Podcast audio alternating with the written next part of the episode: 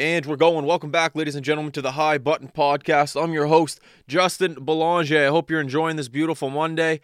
Today's episode is brought to you by Generous United. Generous United is a membership based buying group headquartered right here in Atlantic, Canada.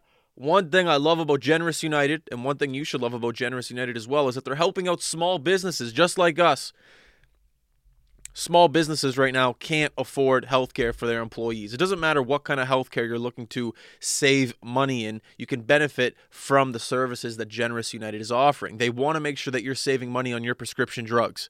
Okay? So if you can't afford maybe a massage, dental, uh, acupuncture, there's all forms of healthcare. As long as you're saving money in one aspect of healthcare, you'll be able to afford other things. So, what Generous United will do is they'll team up with a pharmacist, the local member of your community, who wants to make sure that you're living a healthier life as well. They will team up with the pharmacist and give you a free attentive service that will allow you to save money on your prescription drugs. Now, remember, it doesn't have to be you, it could be a family member, loved one, small business that you know that might be struggling. Like I said, we can be benefiting from the service at Generous United. I want you to head on over to their website right now, generousunited.ca. That's G E N R U S United.ca.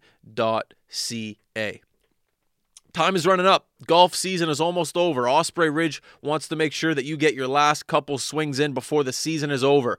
Osprey Ridge, a golf course that is located, I'd say 45 minutes to an hour outside of the city, depending on who you ask, depending if you want to go to speed limit or not. I'm not going to tell you what you what to do or not.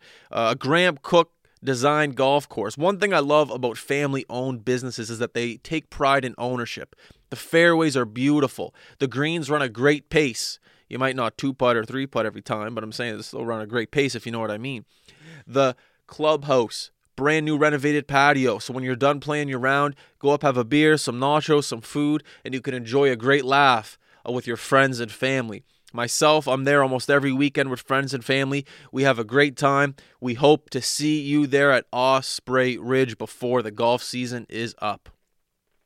Before we get into uh, the guest today, I want to give a, a, shout out to some hockey parents out there. Right now at uh, High Button Sports, it's it's live streaming season. We're going left, right, and center. We're, we're busy on the weekend. So right now it's Monday. We had a we had a really really busy weekend with uh, live streaming. It was great, and we're back to work. We're back to the grind right here on uh, on Monday doing these podcasts. So we don't stop, but there's there's parents out there where their their kids play uh, minor hockey, and those games are during the week, and that's right now. Like when we, myself, Justin, and the crew, Jeff, dudes, Mark, we always sit down and we we try to come up with ways that we're able to get contracts through live streaming throughout the week because that fits our schedule better. During the weekends, we're jammed packed with live streams. We got I think we like the other day we had like four streams on Saturday, four streams on Sunday, and I think we had three streams on Friday. So we're a busy group of guys on the weekend, and we're trying to get games throughout the week as well.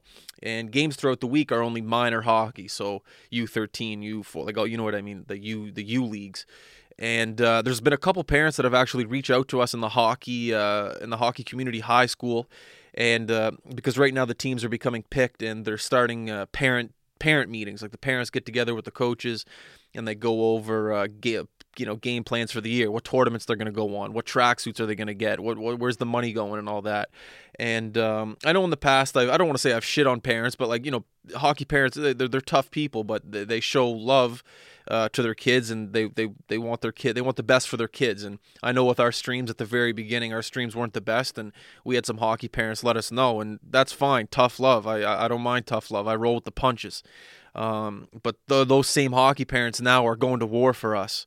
Those same hockey parents right now are having their team meetings um, and they're bringing up high button sports and saying we'd love high button sports to stream throughout the year for us. Um, and I just want those parents right now to know that that means the world to us. Um, I, I, do appreciate that.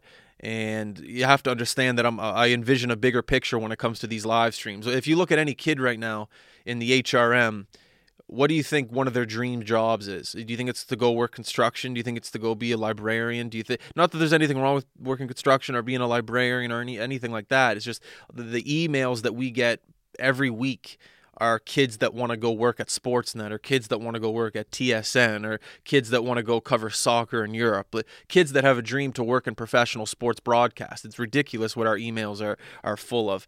And it breaks my heart, not to sound corny here, but it breaks my heart when I have to turn a kid away and say, "Look, I'm sorry, we'd love to have you, but we don't have any opportunity for you. We don't have any streams for you."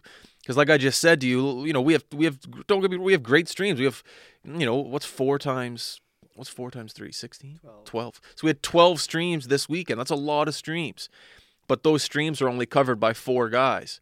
And my vision for the future is to be able to stream all minor hockey, high school, not even hockey, every sport, so that we can give these kids who are coming out of high school, going into university, that are looking for a co op or that are looking for a part time job, that High Button Sports is able to employ them, give them something on the resume so one day when they move to Toronto or Vancouver or a bigger city in or in Canada, that they're actually going to have some, you know, sports background and uh, experience that they can show their employer. So it's a bigger picture here. It's not like I get it. It's like, oh, Justin, you just want money. It's a it's a business and it's all that stuff. And I, I get that. Like if you're listening to this and, and you don't you know, maybe you're not like it's not like a pitch I'm talking about right here. I'm just I'm just saying what we're going through right now on high button sports and, and what I envision it. It's just I don't like turning kids away that you know, for an example, we just had Sam Gillis, a young kid, goes to NSCC. Um, and he did his first broadcasting game with the Dartmouth Whalers the other day. He texted me this morning. He was so thankful, so happy uh, you could tell that he he found what he wanted to do. I don't want to say for the rest of his life, but you can tell after last weekend broadcasting his first game that he's on a track to to what he might want to do for the rest of his life. And I want other kids in this province to be able to experience that because when I was younger, when I was in high school, university, I had no sweet living mother, you know what, to do with my life. And if I had a company like High Button Sports in my backyard, you're goddamn right, I'd be reaching out to them saying, "Hey, do you mind? Is there any opportunity for me to broadcast? I'd, I'd love to do this. I'd love love to do that. I'd love to help out in any way. But at the same time, it's nice to put a couple bucks in these kids' pockets. You know what I mean? You don't want to be, all right, come do this, and I'm not going to pay you. Like you have to be able to pay these kids. So, anyways, that, that's my rant there. I just, I just, I, I just want to thank those parents that are going to war for us right now in those uh, parent te- in the the parent coach meetings uh, when they're getting ready to gather with the budget and and you know figuring out what tournaments they're going to go to, what tracksuits they're going to get. You know, you know what I mean. I don't have to preach to, to the people that are listening right now. So once again, thank you very much to all those parents who uh, who are going to going to bat for us. So I'll, I'll leave it at that. Um, today on the High Button Podcast, holy smokes, I love what I do for a living. This guy, Ian Robinson, PA announcer for the Halifax Mooseheads for the past 20 years. So even if you don't no, I mean, even if you've never seen Ian's face, you, I hundred. If you live in the city of Halifax and you've been to a Mooseheads game, you've heard his voice, guaranteed. He recently just had his one thousandth game, one thousandth game. This guy is a living legend, and he is here in our backyard. I am extremely excited to talk to Ian. It's going to be a great interview. Okay, I'm Justin. We're talking to Ian Robinson. Here we go. You know what comes next.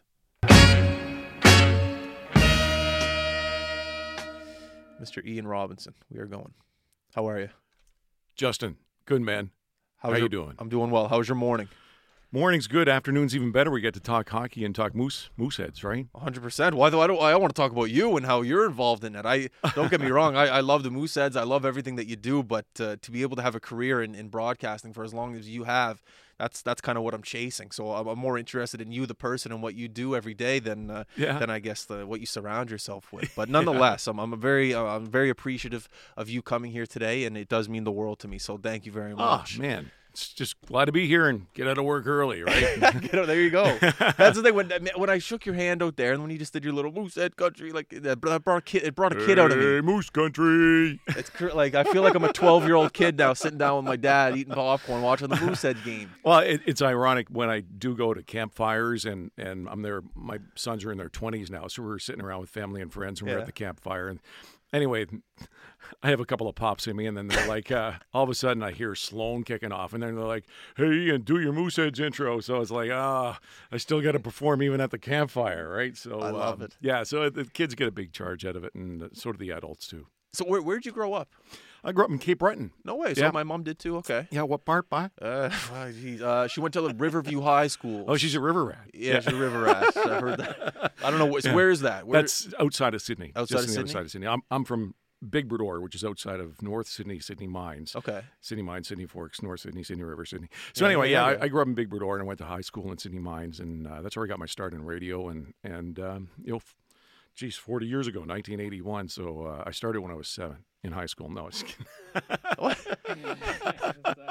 What? How, how did this start come though? How did you just? Uh, well, I I've always wanted to do radio. It was either be a radio announcer or a police officer. So anyway, uh, I got the radio bug when I was young, maybe you know eight, nine, ten years old, and then uh, in high school they offered a radio program. I applied, got in, and started doing uh, lunch hour radio broadcasts to the cafeteria, and um, that's where it began at the mighty CMHS, the pride of Memorial High. What did you talk about? We would talk about, uh, hey, the Memorial Marauders are going to kick some butt against the Riverview Redmen over there. Yeah, like, you'd talk yeah, about yeah. the hockey games. You'd talk about what's going on in school. You'd also talk about, uh, you know, your current, you know, status of uh, community events or you know national events. So uh, yeah, it was it was a great way to get the the feet wet. And then I luckily I got hired at CJCB CKPE Cape Country in 1984 by Dave Reynolds, who was on Hockey Night in Canada back in the day. And Dave gave me my first gig as uh, weekend on Cape Country and uh, worked my way up. And you know here we are. 1984 started in Sydney and came to Halifax in 1987 and got hired at CHNS. Been on pretty much every radio station in Halifax. My old one of my old girlfriends in, at the high school reunion says, "Can't you keep a job?" it's like, hey, that's radio. It's, it's like you have your contract. You're only as good as your last contract, good as your last ratings. If they want to flip formats, you're you're pretty much out the door. But luckily, I've been able to hang on. And uh, today, I'm at Hot Country 103.5, Halifax's country station, uh, doing middays, 10 to 2. That's awesome. Yeah, and um, 1997 started with the Moosehead, so you know it's it's all come together. I gotta ask you a quick question about your voice. It's a it's a great voice for radio, but I'm, I'm thinking of like puberty. So like before, you got a high voice. Did you have to work for the voice you have now, or does that did it come naturally? It How just does that? it was just uh, luck. It fell in place. Like uh, in high school, it was a then all of a sudden it was like so yeah. I was just lucky, and and there are people in you know that want to get into radio but just can't have don't have the voice. It's like go be an accountant or be a mechanic or something because you're never going to get anywhere. But thankfully and luckily, I was blessed with. As we call in the radio business, pipes, and uh, you know, here, here, here it is. It pays the bills Yeah. still today.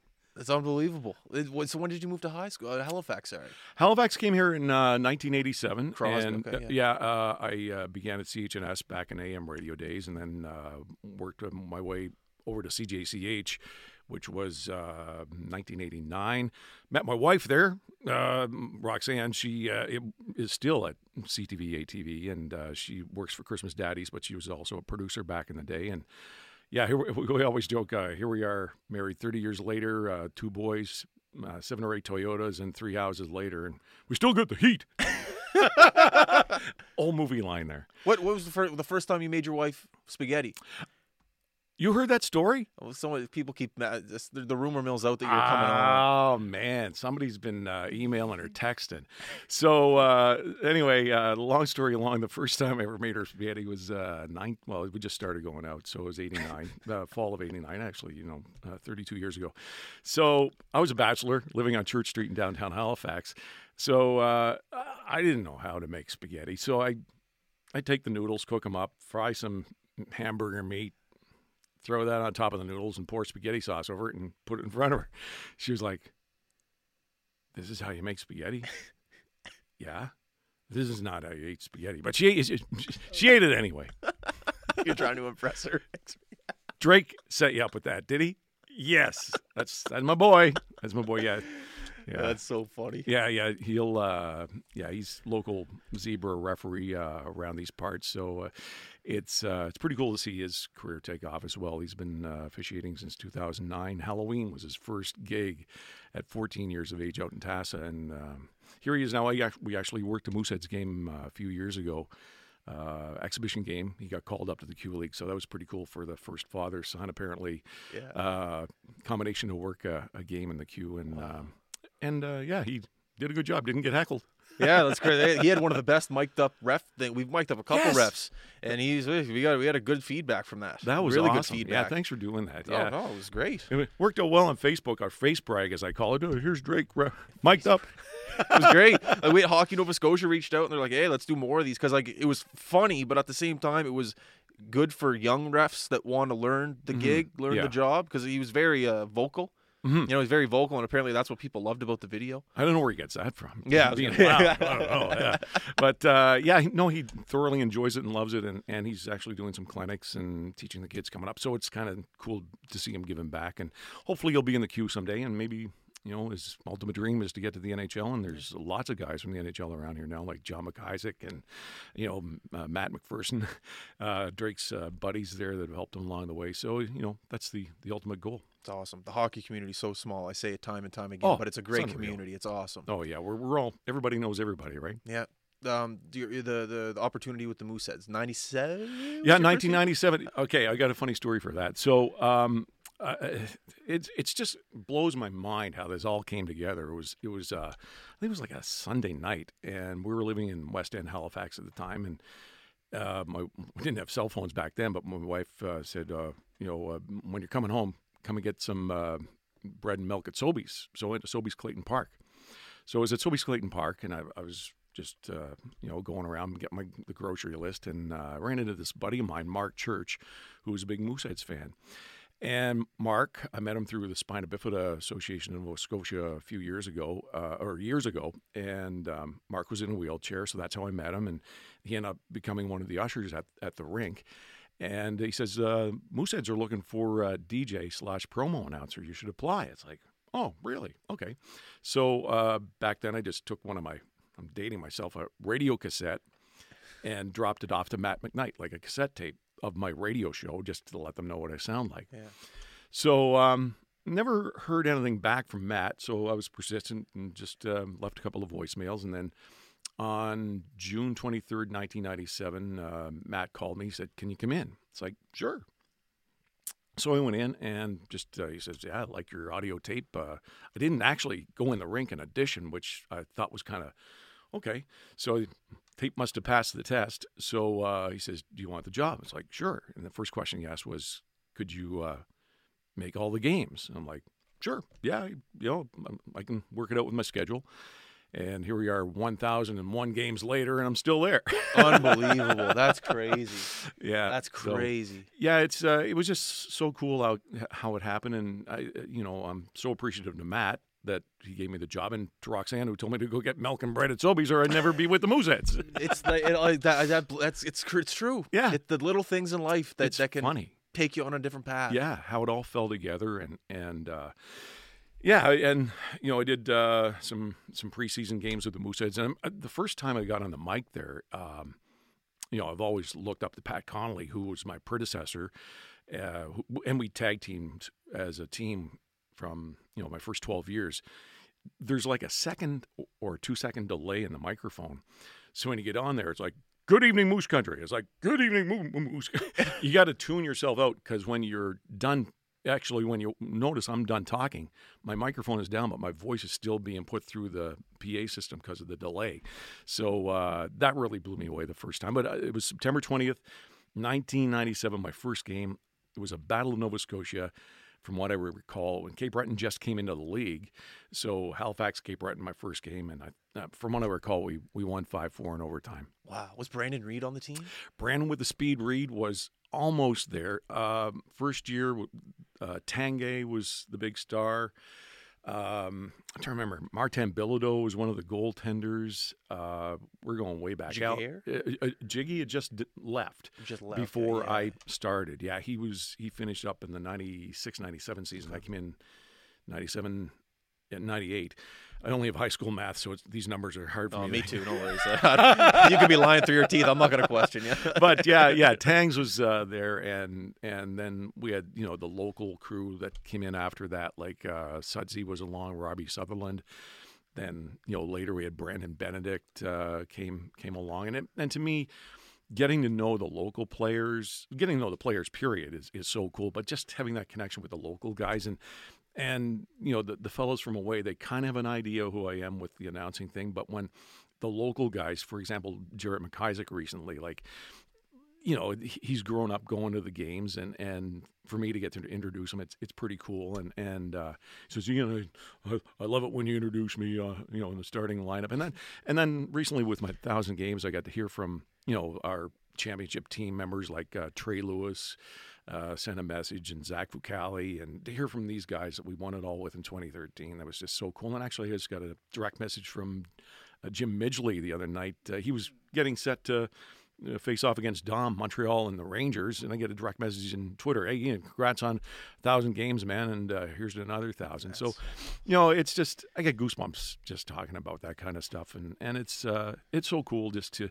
to be a small part of the puzzle. How much it must have been a special feeling for you when the players came up to give you the puck after the game for your thousandth game. Congratulations, oh, by the way. You. It goes without saying, but you. yeah, yeah, they, you know, I I kept track of them along the way, and I did you know 265 in a row that was up until 2003 my dad passed away and then i kind of picked it up from there and keep track of the numbers and then you know we got to 500 and ironically i was looking at my calendar and it was uh, today in 2008 october 18 i hit my 500th game.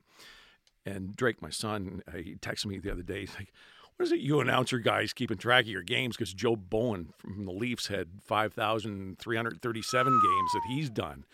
He used to do sports here at CHNS, and Drake sent me a copy of that uh, text. And um, I said, I don't know, it's just an announcer thing. And so you get to 500, and it's like, okay, you get to 600 and 700 and 800. And then the countdown was on to 1,000. So, you know, I was just, you know, uh, hoping to get a, a puck out of the box and write, you know, game 1,000 on it. And next thing you know, they pulled this pregame presentation off on me, and they had in the script like, uh, they couldn't tell me what was going on. Obviously, so you didn't know. I didn't like, know. Okay, okay. No, yeah. I had no clue. I just go into the Mooseheads office, hey guys, what's going on? Get my scripts ready, get my stats ready, and go over to the rink. And and um, I knew my wife and son were coming because uh, I got them some tickets. Uh, and anyways, so yeah, sum it all up. Uh, you know, I see "Welcome Back to Noye" video in the script. It's like okay, so I pause for a second and it's like and then I see my mug on. Oh, they've got me. so yeah, it was great to hear from Patty Kite and to um, you know Trey and, and, Zach for the greetings, and then you know uh, my family got on and gave some greetings. So uh, and then they, uh, they presented me with a crystal microphone from the team for it says Ian Robinson thousand games. I was like whoa, and then um, actually I have it in my pocket. I got to get this sized on the way back. Going from the, the mall, I got the, my my wife and uh, sons gave me this uh, Drake and Trent and Roxanne gave me this watch, so we're going to get it engraved with uh, a thousand uh, wow. games on it there, and um, they also gave me a bobblehead. Uh, Mr. 1000. So that's of you're uh, the bobblehead. I'm the bobblehead. it's yeah, like here, a custom. Bo- it's a custom bobblehead. Here, I, will pull it up on my Facebook page. I know we should, we should be doing this, but anyway, uh, where are we at here? Uh, select profile picture. Uh, no, me and my big, me and my big awesome. fingers. Hang on here. So anyway, let's just give you a little idea of it. Anyway. Wow. That's unreal. That's clean. Yeah. That's nice. Yeah, they say, uh, uh, "Are you? Is this uh, Scott Oak or?" Uh, here, I'll put it up for the camera. There you can see it. Yeah, yeah. Let that focus. That's awesome. Yeah. So anyway, it was quite the night, and um, yeah, we, uh, you know, uh, the countdown is on to 1500 hopefully and maybe even 2000 who knows right oh yeah you're gonna get there well pat uh, pat connolly did it till he was 81 so if i hit 2000 i'll be 80 so uh... there you got this you got this well we'll try you know you and, got uh, this yeah you said how many games have you missed? And you're, you you've been doing it for 20 years. How many have you missed? This is actually my 25th season. 25th. Yeah, and I have missed uh, I missed a few games when my dad passed away in 2003, and uh, you, you know it's a big commitment because you know you, you miss quite a few family functions. You know, both my sons Drake and Trent when they were growing up, they played hockey. They were going to tournaments. I I didn't like to leave the team as much as I wanted to be with with my kids. Uh, some of their big tournaments, I did take some games off. So, you know, Drake was playing in high school provincials up in Sydney, so up in the motherland in Cape Breton. So couldn't miss going going to the motherland. But um, yeah, so I did take some some games off for their hockey, but um, you know, uh, uh, I don't want to jinx it or anything, but knock on wood, I've I've never called in sick to a game in in 25 years. I'll probably get sick for Friday and Saturday, no, Saturday and Sunday's games, but knock on wood. But it's it's um, you know I do have backup guys that come in and, and fill in, but um, to me, it's it's uh, just to be a part of each and every game, and, and the fans they get used to hearing that voice. And um, when I'm not there, it's like my Twitter blows up. It's Ian, where are you? Ian, where? Yeah, absolutely. You're you're you're ingrained in the Mooseheads culture. Well, it's it's uh, a part of the in-game experience, and it's the same with you know other other public address announcers that I've grown up listening to, and and, and like Paul Morris, the old Toronto Maple Leafs PA announcer. Like when you'd hear him at the games, Toronto Maple Leaf goal scored by number 27, Daryl Sittler. You know, you, you, just get accustomed to that. And, um, you know, and when Pat was there, it was Pat Connolly was the voice of hockey in Halifax. And, you know, for, for me to, you know, to, to take over, nobody ever replaces Pat, but to take over and fill his shoes. I remember it was, October, it was September 2009 we had a big Pat Connolly night, and, and Pat was retired. His mic was hung in the jersey. We renamed the press box after him. And pardon me. And um, to, you know, uh, he was on with Steve Murphy just talking about you know his retirement and and Steve says Ian Robinson's going to be your your re- replacement there, Pat. And he's going to take over for you. It's like Ian's going to do a fine job, Steve. And and coming from Pat, that that meant the world to me. And and you know, so I try to carry on the tradition. And and each game, if you're looking at me down in the in the penalty box area when Peter Balis does "Go Moose Go," I do a little three salute to Pat's banner to keep him in the game. So it's every every every game. Every game. Every game. That's yeah, classy. Yeah. So it keeps Pat in the game, and and uh, you know. Uh, I'll always remember our good times together. And I remember one one thing Pat told me. I said, "Pat, who's going to win tonight? Any predictions? This would be in the playoffs or whatever." Ian, predictions are for gypsies. I would have loved to meet that guy. Oh, he was a legend, man. Yeah. And just the most down to earth guy. Another another Cape Bretoner because he's uh, he's from Sydney. I'm from just outside of Sydney. So here it is, two Cape Breton guys ended up being the voices of the Mooseheads. Wow, very cool. Mm. One of my favorite photos of Pat is where he's at the forum and he's in the press box. Oh up there. yeah, that is so cool. That was going to be my next question. My some of the, my favorite memories of Moosehead games, oddly enough, are at the Forum. I, Yeah. I love that. I'm just connected to it. Uh, Did you enjoy calling games at the Forum every you know once you know you're there every now and then? Yeah, every once in a while, and and my one of my next to us winning the cup uh, on home ice, May tenth, twenty thirteen, the Q League President Cup was it was a game we had in two thousand three, April fifteenth, two thousand three, at the Halifax Forum. We got knocked out of the the well Metro Center then Scotiabank Center because there was figure skating going on, and we were playing Bathurst, and I it was a game seven against Bathurst. Fans started lining up around the forum, you know, down Windsor Oh, yeah, Street, yeah. down Young Street. Remember that?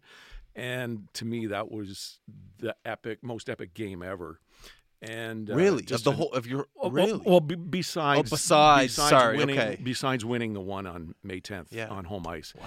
But that game to me, um, April 2003, uh, we won four nothing and and shut out uh, Bathurst and went to move on in that final of uh, or move on in that series of 2003 playoffs. And um, just seeing you could see the dust coming down off of the rafters in the form. It. I love that. Oh, and I love the- that. It was just booming, and uh, to get the call from there and you know to win that game, I think Bobby Clark got a goal that night, and uh, Brandon Benedict. Uh, that was the era that we were going through, and then we went to the finals and came up short against Hull. Then we also went to the finals in 2005 and came up against some kid named Sidney Crosby, and and and they remember they broke the the president the, cup, the, yeah. cup on the Yeah. ice, and if, if you look at the the paper newspaper clipping, they got got it in two pieces, and if you look in the far background, you can see my wife and my youngest son Trent. He's got his Mooseheads jersey on, and it's like, oh, there's Trent. He's Trent and Sid. That's awesome. yeah, so good memories for sure, and um, you know nothing will replace that May tenth, uh, twenty thirteen game. The last thing I remember was um, Jack Fucale, Zach's dad, and I were outside of the Toothy Moose trying to flag a cab That was down. my next question, but he just that was Gypsy. That was you just predicted my next question. the night the Toothy Moose, the, the night you guys won. Yeah, we uh that was an epic night. Like, you know, people always ask me what's your favorite goal call. And this one's ingrained in my mind. Uh it was third period and we went up 5-1 and uh I'm trying to think. Okay. Macaulay from Frk and Duke. You remember? I was there. Yeah. Ever? Well, it, that place was. I yeah. thought you were gonna say Frk. Well, I thought you were gonna say that, Frk. that was the other big one. Yeah, Okay. that was the the big one But- when you see the whole rink rise up at the same time. Yeah, Yeah. that was awesome. But uh, Macaulay from Frk and Duke at 1845, that was just epic. And and uh, yeah, Stephen, local boy as well from Cole Harbour. He just went through some tough times back uh, there in 2013 with his mom. And and uh, yeah, so we we uh, ended up uh, winning that night, and I guess probably by the time uh, we went up two or three one, they started to put together some uh, some little bit of a you know party for us. So Bobby Smith, our owner, had a little side room off to the back that we all got together with, and that's where we got pictures with a cup.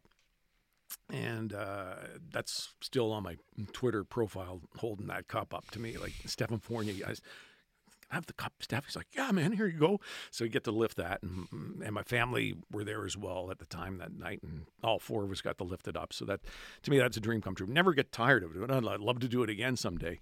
But so we we had um, a little pre-gamer and at the at the at the rink, and um, then those of us that were of age went over to the toothy and we took the cup in and the boys were like rock stars like these were uh, you know there there were you know the, the whole city was just jumping that night. And uh, i uh yeah as i say uh, it was around two o'clock in the morning and and and they said ian get up on stage and intro the players will you it's like I've had a couple of pops, but yeah, I'll try my best.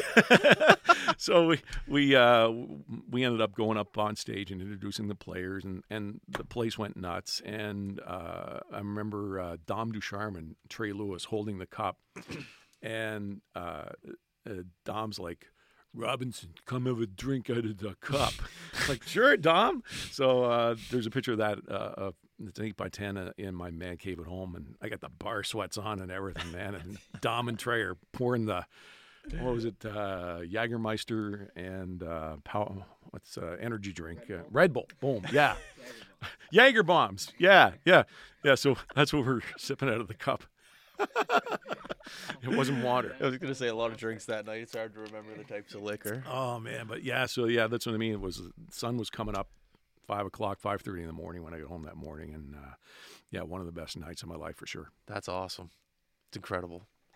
Pizza shop in Wolfville. Is there a story there? Oh yeah, yeah. So uh, this was 2010, and uh, or sorry, 2012, and Nate was already here for a year, and and Joe, uh, Nate, Nathan, and and uh, Jonathan Drouin. So we went down to do a preseason game down at Acadia, and so it it all happened kind of weird. It's like you know myself and David Chan, the photographer. It's like you know okay, we got to go get a bite to eat before the game. So we got down there early and and and um, uh, we uh, went and went to Pronto Pizza, which is a little hole in the wall pizza place in downtown Wolfville. And these four guys weren't playing this this night, but they just happened to be in the pizza shop. So there was Nathan MacKinnon, Jonathan Drouin, uh, Trey Lewis, and Marty Frk. So there was the two cars. David and I went in separate cars because we didn't know how long it was going to take. David Chan, the photographer. So we're leaving the pizza shop just at the same time that the players are leaving, and uh, you know we just casually like they're all four of them are sitting in the corner. We didn't want to bother them. So it's getting tight to they had to get back for an autograph session. So here's me and my, you know, Toyota Corolla Sport. It's like, uh, hey boys, uh, you want to get a ride back to the rink? And they're like, yeah, it's kind of a bit of a walk. That's my best, best Nathan MacKinnon impression. Yeah, it's kind of a bit of a walk. Uh, can we come along with you? It's like, yeah. So anyway, Furky and Trey paired off with David Chan, and I got Nate and Joe in my car, and I'm like, boys, I don't have a cell phone on me, but uh, I got my old camera. Can I take a picture of this? So I took a selfie with with Nate and Joe in my car, and just to see those two uh, just take off and, and what they're doing right now is, is so incredible. And drove them back to the rink and got them back in time for their autograph session. You're a hero. You did it. Pronto pizza to the rink Yeah. in 35 seconds. Yeah. they, they- talk about those years.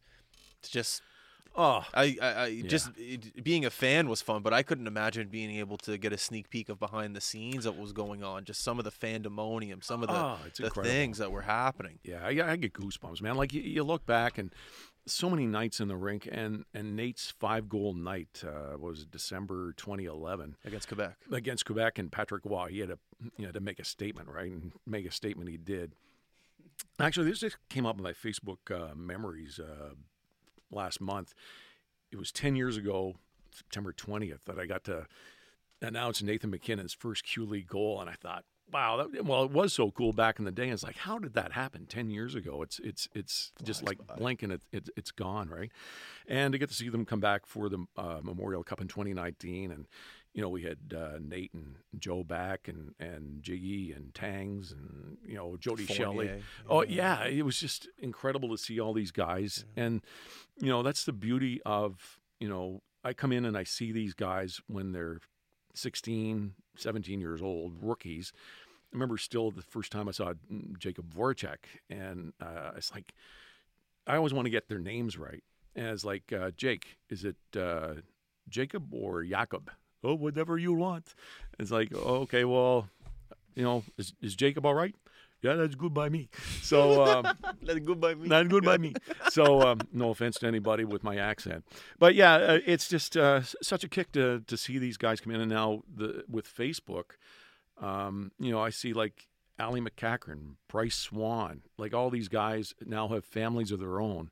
And they came in as these these youngsters, and, and here they are, family men now, and, and successful in life. And that's a part of the Mooseheads experience is you get them in and, and they have their hockey career, but uh, you know they also take off with uh, their their you know family career, and to see them be successful is is just uh, it's it's it's a cool part.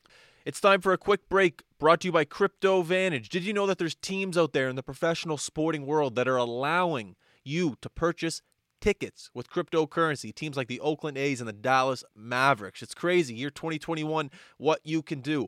Here at High Button Sports, we want to make sure that you are educated on everything when it comes to cryptocurrency. That's why Crypto Vantage has given us our own page in order for you to fill out an information package that will send you everything that you need to know about cryptocurrency. What I want you to do is hit our link in bio on our Instagram page, head on over to the white paper where CryptoVantage is located, fill out the white paper at the bottom. And CryptoVantage will send you a free, that's right, free information package when it comes to everything cryptocurrency. We all know that cryptocurrency is the future. You might be a little confused at times. Don't worry, I get confused too. You don't need to be embarrassed. I'm not going to tell anyone.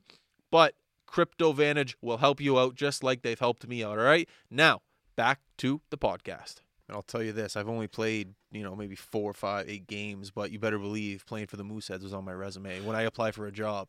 You know, it, it's Yeah. it helps. oh my it's- gosh, yeah. It's one Yeah. thing I think that's the most underrated. And then, you know, I'm sure there's other Q teams around that people are proud of that they played for, but I'm extremely proud that I got to play for that organization. Even if it was for only eight games, I'm not going to say it changed my life, but it definitely didn't hurt it. Oh, you yeah. know, Oh, 100%.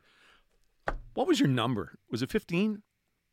27. 27. I was 27 before Drew. Uh, He you know- took it. yeah, you know what I uh, I have at home. Uh, Chris McQuaid, who was our former um, equipment manager, he he, uh, he said, uh, "Here, here's an old jersey. It was uh, it's um, Jeff Sullivan's game worn jersey, number 27.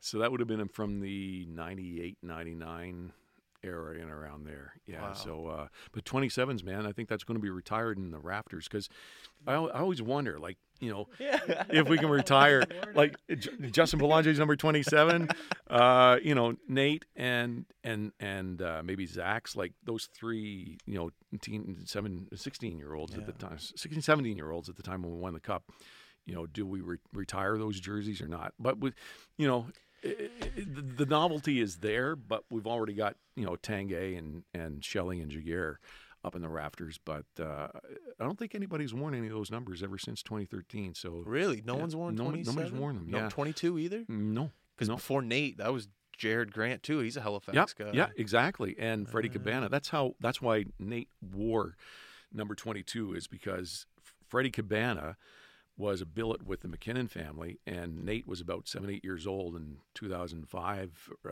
six ish. And um, anyway, Freddie wore number 22 for the Moosehead. So when Nate got to Halifax, he wanted to wear number 22 in honor of Freddie Cabana. No way, I didn't know that. Yeah, yeah, that's that's pretty cool. That's Yeah. I guess that makes sense. And Freddie had his theme song. Uh, back in the day, we used to do theme songs for the players, and it was Barry Manilow at the Copacabana. at the Copa Copacabana when they scored a goal. I remember maybe you could refresh my memory here, but I remember I was sitting in the car once, like at Sobeys parking lot. My mom ran in, but she left the car on. The radio was going, but this was back when Brandon Reid and who was the other guy? Two on one scored automatically. Uh, Brandon Reid and uh, ba- ba- ba- ba- ba- Oh man, this is like 1999, 2000 ish. Ramsey Abid. Ramsey Abid. Yeah. So they'd always score on a two on one. And I remember sitting there in the parking lot, and it was like December, and there was a tune that came on about them coming down on a two on one, and they always score. Is that something that, like what you just said, that we always used to make tunes for these guys? Would that have been one of Yeah. them? Well, that's that's it. They they'd uh, either make their own song selection, or I'd kind of come up with it back when I was doing the music back in the day. And I remember Brandon Reid. I just used a sound effect for him. It would be uh, the Roadrunner, meep meep, because he just like fly. Smart. Abid's theme song was All Star. I remember that uh, Smash Mouth. Um, that's so 90s, man. But uh, yeah, it was just uh, another way to give the players some personality, and, and the fans ate it up like uh, they loved it. Has there been any uh, evolution in what you do for the Mooseheads in terms of broadcasting the games? You're really great at in announcing the guys as soon as they come out of the tunnel. Boo! I'm not even going to try to copy it. But has there been any uh, adjustments? And if so, what were they? You know, everybody, uh, w- we kind of have our own styles. Like Pat had his style, I have my style. Um, you know, I am, I emulate. You know, I try to take a mix of this guy and that guy to make it my own little signature call. And and you know, we all follow each other on on you know social media these days, so it's neat to hear what other guys are doing. So you're a fan of other broadcasters, and you, you're that's interesting. Yeah, I never thought that would That's be it. Like we're all in this public address announcer union, or or brotherhood, I guess you should say. And um, you know, there hasn't been really much change. It's just you know, back in the, the older day, uh, it was more you're just reading the goals. Like you know, Pat had his you know uh, standard delivery where you know I kind of add a little bit more energy to it and turn it up a notch or two, and that's today's hockey. Like um, you know, Paul Morris. He's was the old school from the Toronto Maple Leafs, like Toronto Maple Leaf goal. You know, and then you had Andy Frost come in, Toronto goal, score by number thirteen, Matt Sundin. You know, so that uh, in itself, there's just the different presentation of yesterday to today's public address announcer, and you know, to me, it's it's you want to bring the energy to the game and to a Mooseheads game when you come in.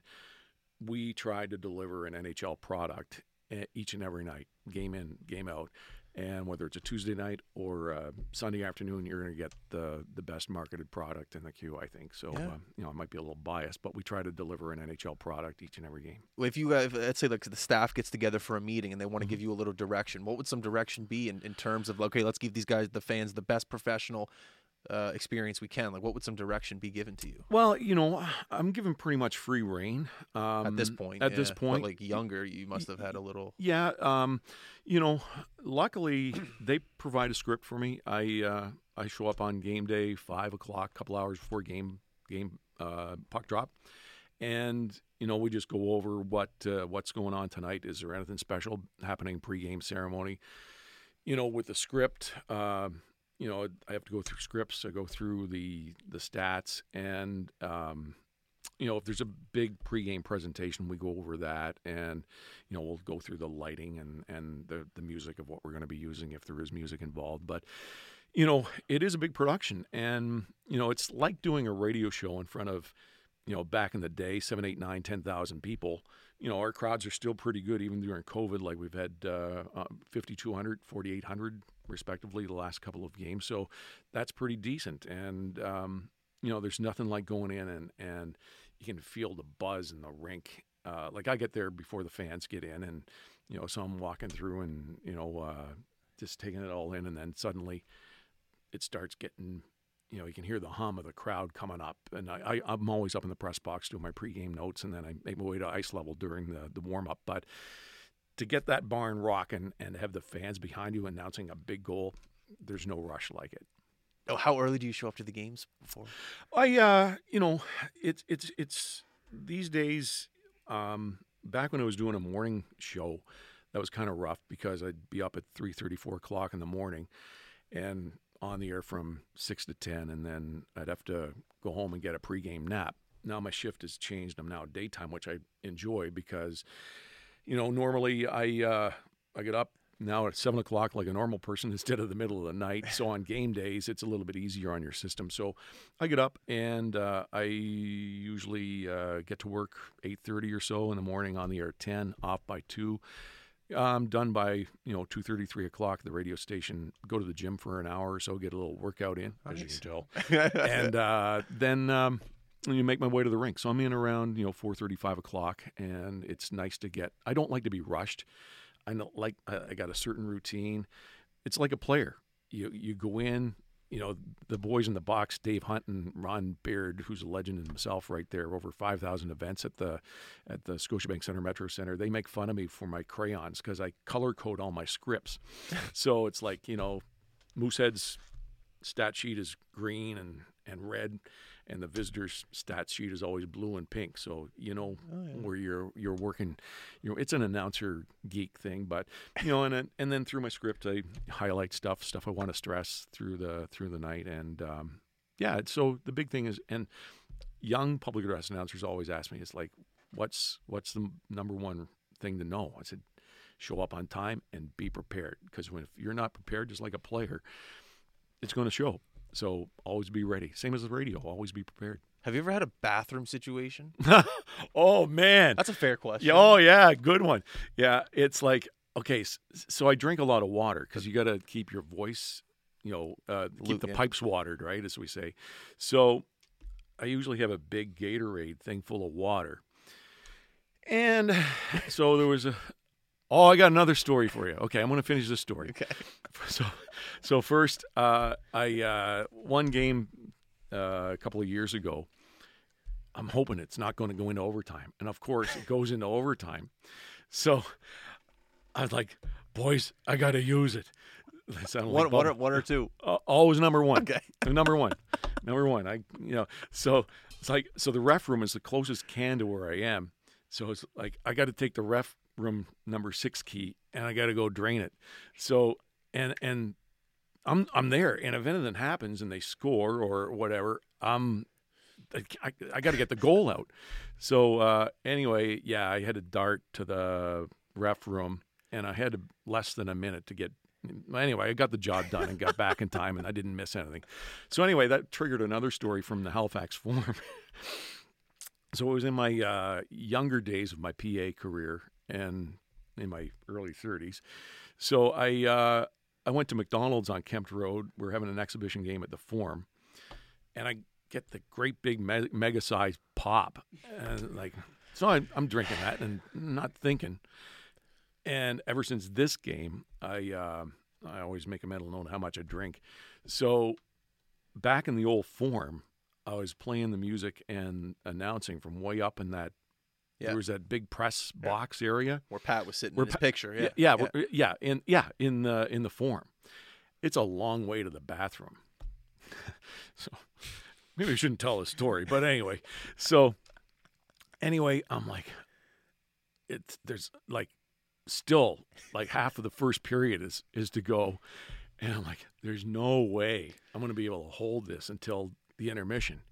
So I'm thinking to myself, self, what do I do? So I find a corner where I can't be found uh, from the window area in the middle of the play, and uh, I take the uh, the McDonald's cup, and it's like, okay, I'll just use this, forgetting that when you do, you know, tea into a cup, it loosens the glue around the bottom of the cup, loosen the glue at the bottom of the cup, and then everything went onto the, onto the carpet in the announcer booth in the press box.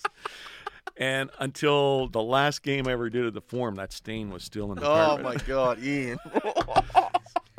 So I'll put that in my book someday. oh my God, Uh, that's yeah. amazing. Yeah, so, love of the sport. You get you committed. You committed oh, all the commi- way. commitment right there, man. Yeah, and I, uh, uh, yeah, thankfully uh, I, I made it. Uh, after that, I I watch how much I drink before uh, before and, a- and and after each period. That's one thing I've learned about this drill. Like, you notice I don't have water in front of me. Like, it's because we're gonna sit here for an hour. Oh, yeah. it's a thing. Oh yeah, yeah, it's that's a it. thing. Oh my gosh, yeah, and I, uh, you know, you, you just try to you work everything around a game, bladder breaks as I call them, or bio breaks, and uh, yeah, so we do have our own little washroom at the at the rink where you know we, we have our Q League staff that uh, you know I got I got it timed out pretty good now. Yeah, I was gonna say at this point of the game, you're giving the lessons. You're not. You're not going through any more lessons. Actually, that's not fair. Have you? Like, what's the last thing you've learned about your position? Is, are you still learning? Hockey guys, Oh. they always go. I'm still learning. Like, oh yeah, what, what, what do you learn? Well, you just you learn to you know uh, adapt to the new you know styles of announcing, and, and especially now with the game being that much quicker. You know, they give me like uh, an ad to get out. I've got to pound that you know four or five lines out in between whistles. So I've got like 15, 20 seconds. Like back in the old days, the whistles were a little bit longer, so you had more time to read your ads. But now yeah, you got to go. So, like, High Button Sports is one of the most influential sports media broadcasting outlets in Canada. Our main focus is to put the spotlight on the athletic community and all it has to offer. So, you got to get that in. I just made that up. We might steal that as a clip. Uh, yeah, yeah, we're gonna we might use that. So we're not paying you for that. Oh, no, man, hey, that's a freebie. That's a freebie. Yeah, but uh, yeah, I'll do a better read of it than that. But um, yeah, that's the thing is you you, you got to get your reads in. And uh, a friend of mine, Paul Frozell from CTV's producer that I do commercials for, he asked me, he says, it's kind of a fun compliment. He says, "Do the linesmen wait for you to stop talking before they drop the puck?" I'm like, "No, man, that's part of the task. You got to get that read in and out." And to me, talking over the play is taboo. Like you don't want to talk over the play. And I noticed other rinks that I've been in, uh, Buddy will keep on going for like ten seconds, and the puck has been dropped. You know, it's like, dude, you got to tighten your script up, and you got to get it out Oh, in that time frame. And to me, that's uh, that's part of the challenge. I've never th- I, I never thought of that being a bad thing when PA announcers talk over the play. I just I thought that was just part of the game. So like you don't want to do that. You want to keep it in between the whistles. Yeah, for commercials. Really? Yeah, Okay. Oh, for yeah, commercials, For yes. commercials. But when you're yeah. announcing penalties Oh, or penalties goals, and goals. Yeah, I was gonna say okay, that's open sorry. season. Yeah, My mistake. Yeah, that's Sorry. open season. Yeah, and uh, and that's another thing is is the challenge is to get the uh, information out as fast as you can because nothing's worse than two or three goals getting scored by either your team or the other team, and then you get a, uh, and then you're backed up. And it's trying to get those goals out, and and to me the challenge is, see, I I always get the the, the goal scorer straight from the referee, so I read you know whether it's Starzomski or Langell or Hoppy or or, Or your Hopkins son. or, or, or Drake. Yeah, yeah. It's like you, you read their lips, or they'll tell you the goal scorer who who it is, and um, then I got to wait to get the assists from upstairs. And sometimes if it's hard to find out the assists, it takes longer to get the information for me to get the goals out. Why don't the refs just tell you who the assist is from? That's uh, that's not part of the gig because the video review uh, judge gets the assists from upstairs. Oh yeah. yeah. So, So, you the- can't grease an assist. It's a yeah, yeah. They just want to make sure it's accurate, Okay. right? So yeah, like in you know other hockey leagues, yeah, like you know if Drake's doing a you know a AUS or MHL game, he'll say yeah, twelve from fifteen and twenty seven.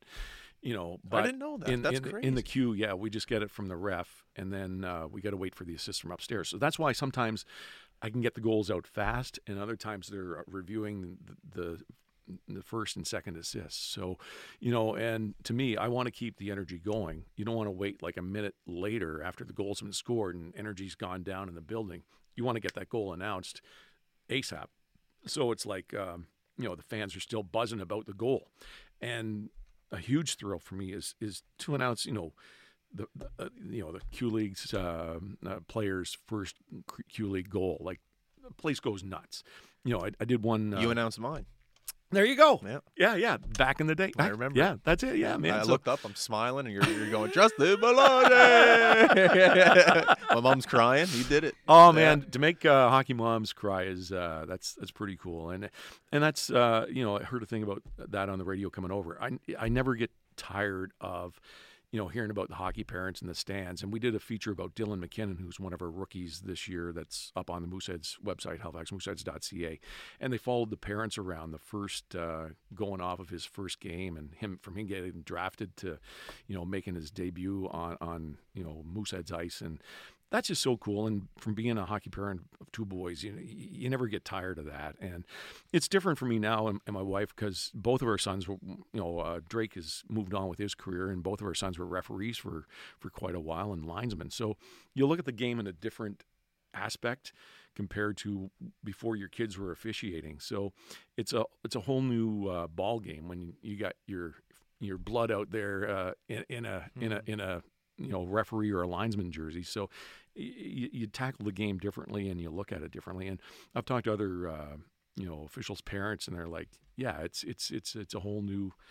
Uh, scope that you look at so yeah it's it's it's uh it's pretty cool just uh to have you know uh you know a family in the game. Yeah.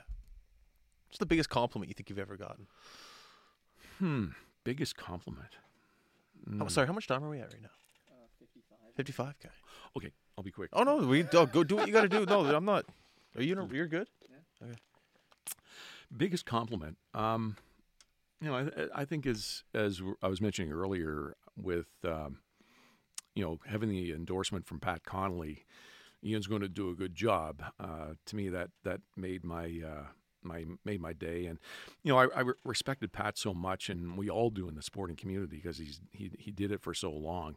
But to get uh, an endorsement from Pat, uh, that was pretty neat. And you know, just from the average fan, just to say, you know, hey, uh, I love it when you get the fans jacked up and and you know from the start and when when Sloan comes on and, and even the officials and back to the officials I go, but you know they've they've done games in every other rink in the Maritimes, and even they get pumped up. Like uh, my buddy uh, Sam Curry, number eighty-two, one of the Lineys, he's uh, driving in from you know uh, up in Masstown, and he'll be sending me his impressions of me introducing uh, the team on, on, his way in with Sloan in the background. So, you know, and the and the refs say and, and officials and fans like just um, you know, to get the, the, the building warmed up and jacked up, uh, and you do a good job at it. Uh, you know, I can't come any. You know, I'm pretty humble about all that kind of stuff. So, you know, I, I don't let it go to my head because my, you know, my, my parents never let me uh, do that. But, you know, just to uh, just to be to hear, hey, best in the league. Like I got a lot of, you know, compliments on my thousandth game from various people in the hockey community, and it's like. Uh, that's nice to hear. And, and from fellow public address announcers, David LeBlanc, Sydney at uh, with the Cape Breton Eagles, and, and Marty Kingston, who was with the Moncton Wildcats. Marty and I worked the Memorial Cup together. Uh, just to say, keep up the great work and, and thumbs up. Uh, to me, that means a lot. That's awesome. Um, well, you have notes here. Is there anything you want to say? Is there any? Uh... Oh no, I'm just you You're... know just some of the you know some of the highlights uh, o- over the years, like Ladislav Nagy's season, mm-hmm. like 71 goals. Like that's that was just unbelievable. 1998, 99. Um, Jonathan Boone. One of the highlights for me was you know uh, him scoring the first goal of the new millennium in New Year's Day 2000. Like, and now Jonathan coaches over in in Cole Harbour uh, the Colts. Really? Yeah, he's uh, he's he's the coach over uh, over there. Write that down, podcast. Oh, oh, oh, yeah. Oh, oh, he would be hilarious. This was one thing over there. I got a quick story about that. Yeah. Okay, so back when we were living in Timberlea, um, 20 years ago, we're in Hubley now, but when we were in Timberlea, we didn't have our driveway paved. So uh, this guy comes knocking on the door, and uh, I had baseball cap on and sunglasses, and he says, Are you interested in getting your driveway paved? And I'm like, Yeah, sure. We're actually thinking about it. So uh, he said, I'll, I'll, I'll, go get you an estimate. So he goes out, comes back, and uh, he says, Yeah, it's uh, looking like uh, yeah, about uh, yeah, $1,500. It's like, Oh, yeah, okay. And I look I said, Booner? He goes, Ian? It's like, Yeah, hang on, man. I'll give you the family discount. How's 700 sound? Sold. It's Jonathan Boone.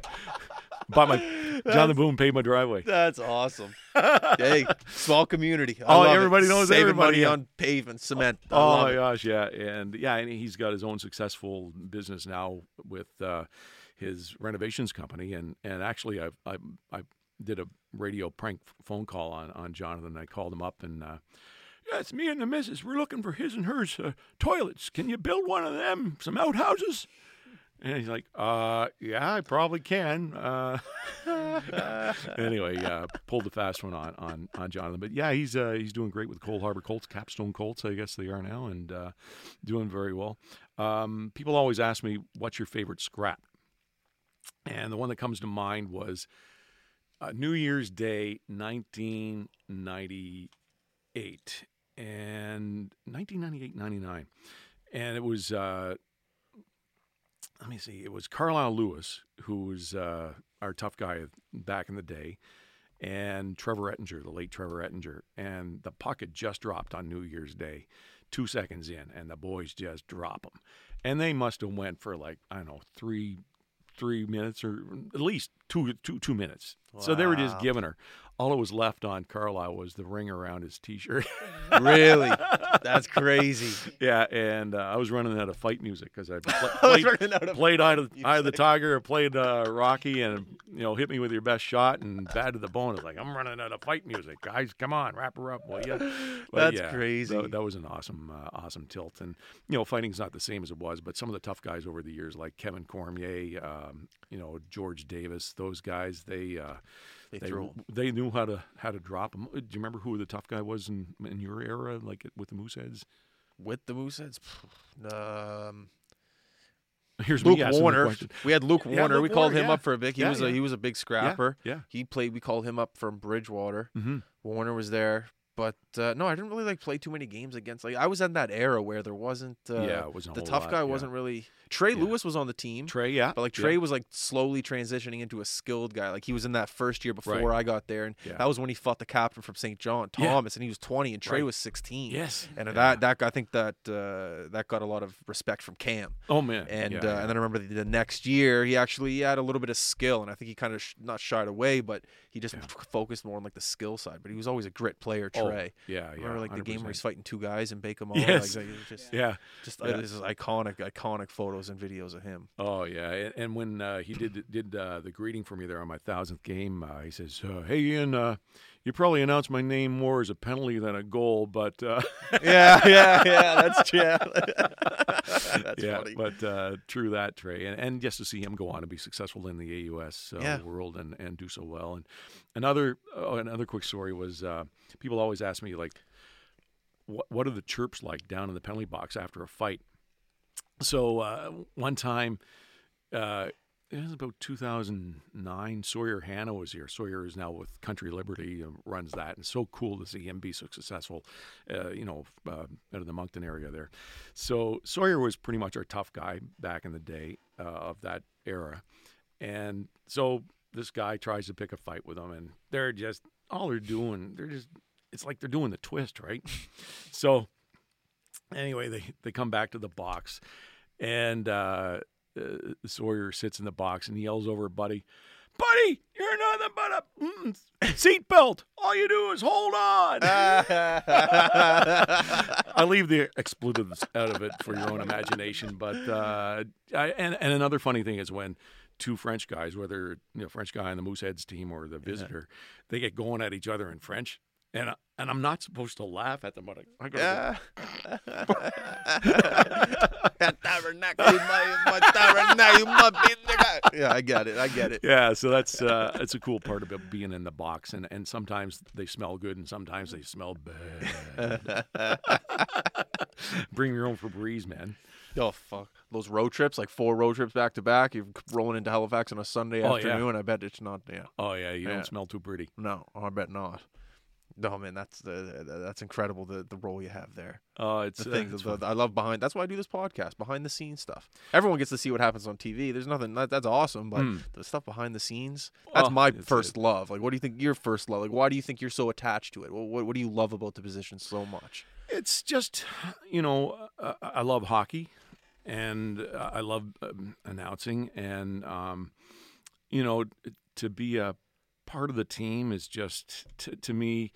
You know, uh, I've got these rings, and this was my 20 plus service ring that uh, the team gave me uh, back at Christmas. I was supposed to get it last season, then COVID hit, and so it's got uh, Robinson on one side, and uh, this is Moose Country on the other side.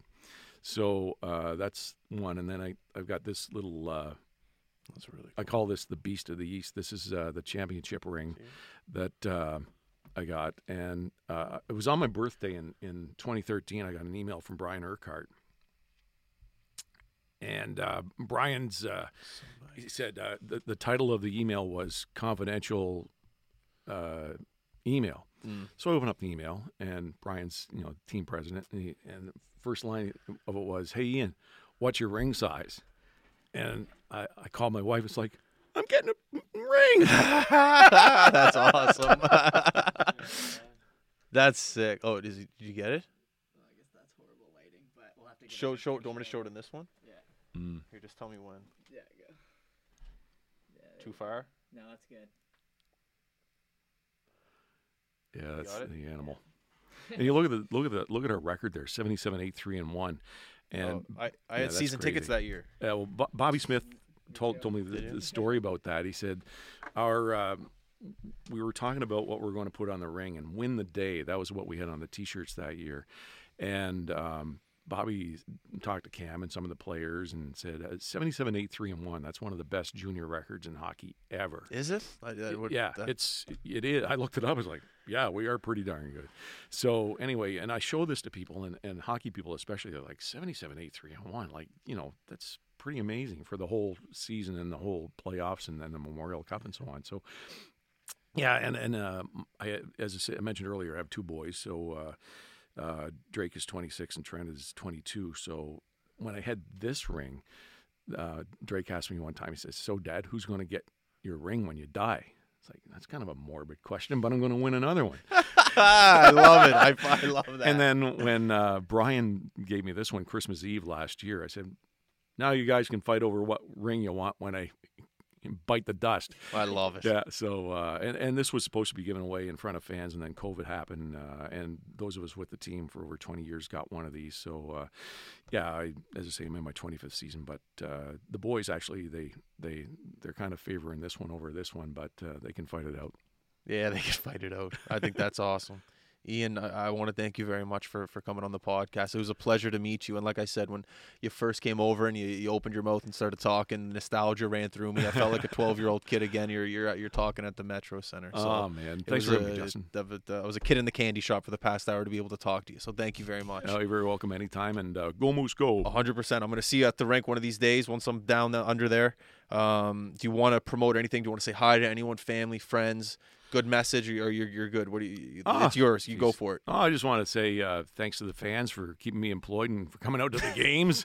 Uh, thanks to the Mooseheads organization, uh, to Bobby and Cam and, and Brian, Travis, and we're a tight knit family there. A lot of us have been there uh, quite a long time, and you know, uh, you know, the, the the fans in the stands have gotten to know so many over the years, and they uh, they make it all worthwhile. And and you know, I kind of got to budget my uh, my time, you know, getting from the press box down to ice level because I'm going to run into a couple of fans just to have a quick hey and a quick uh, uh, chat. But you know, and it comes back to my family. Like they let me go to the rink every night, you know, for for a thousand and one games. So, you know, um, they're uh, they're pretty uh, patient that way. And it's like, uh, you know.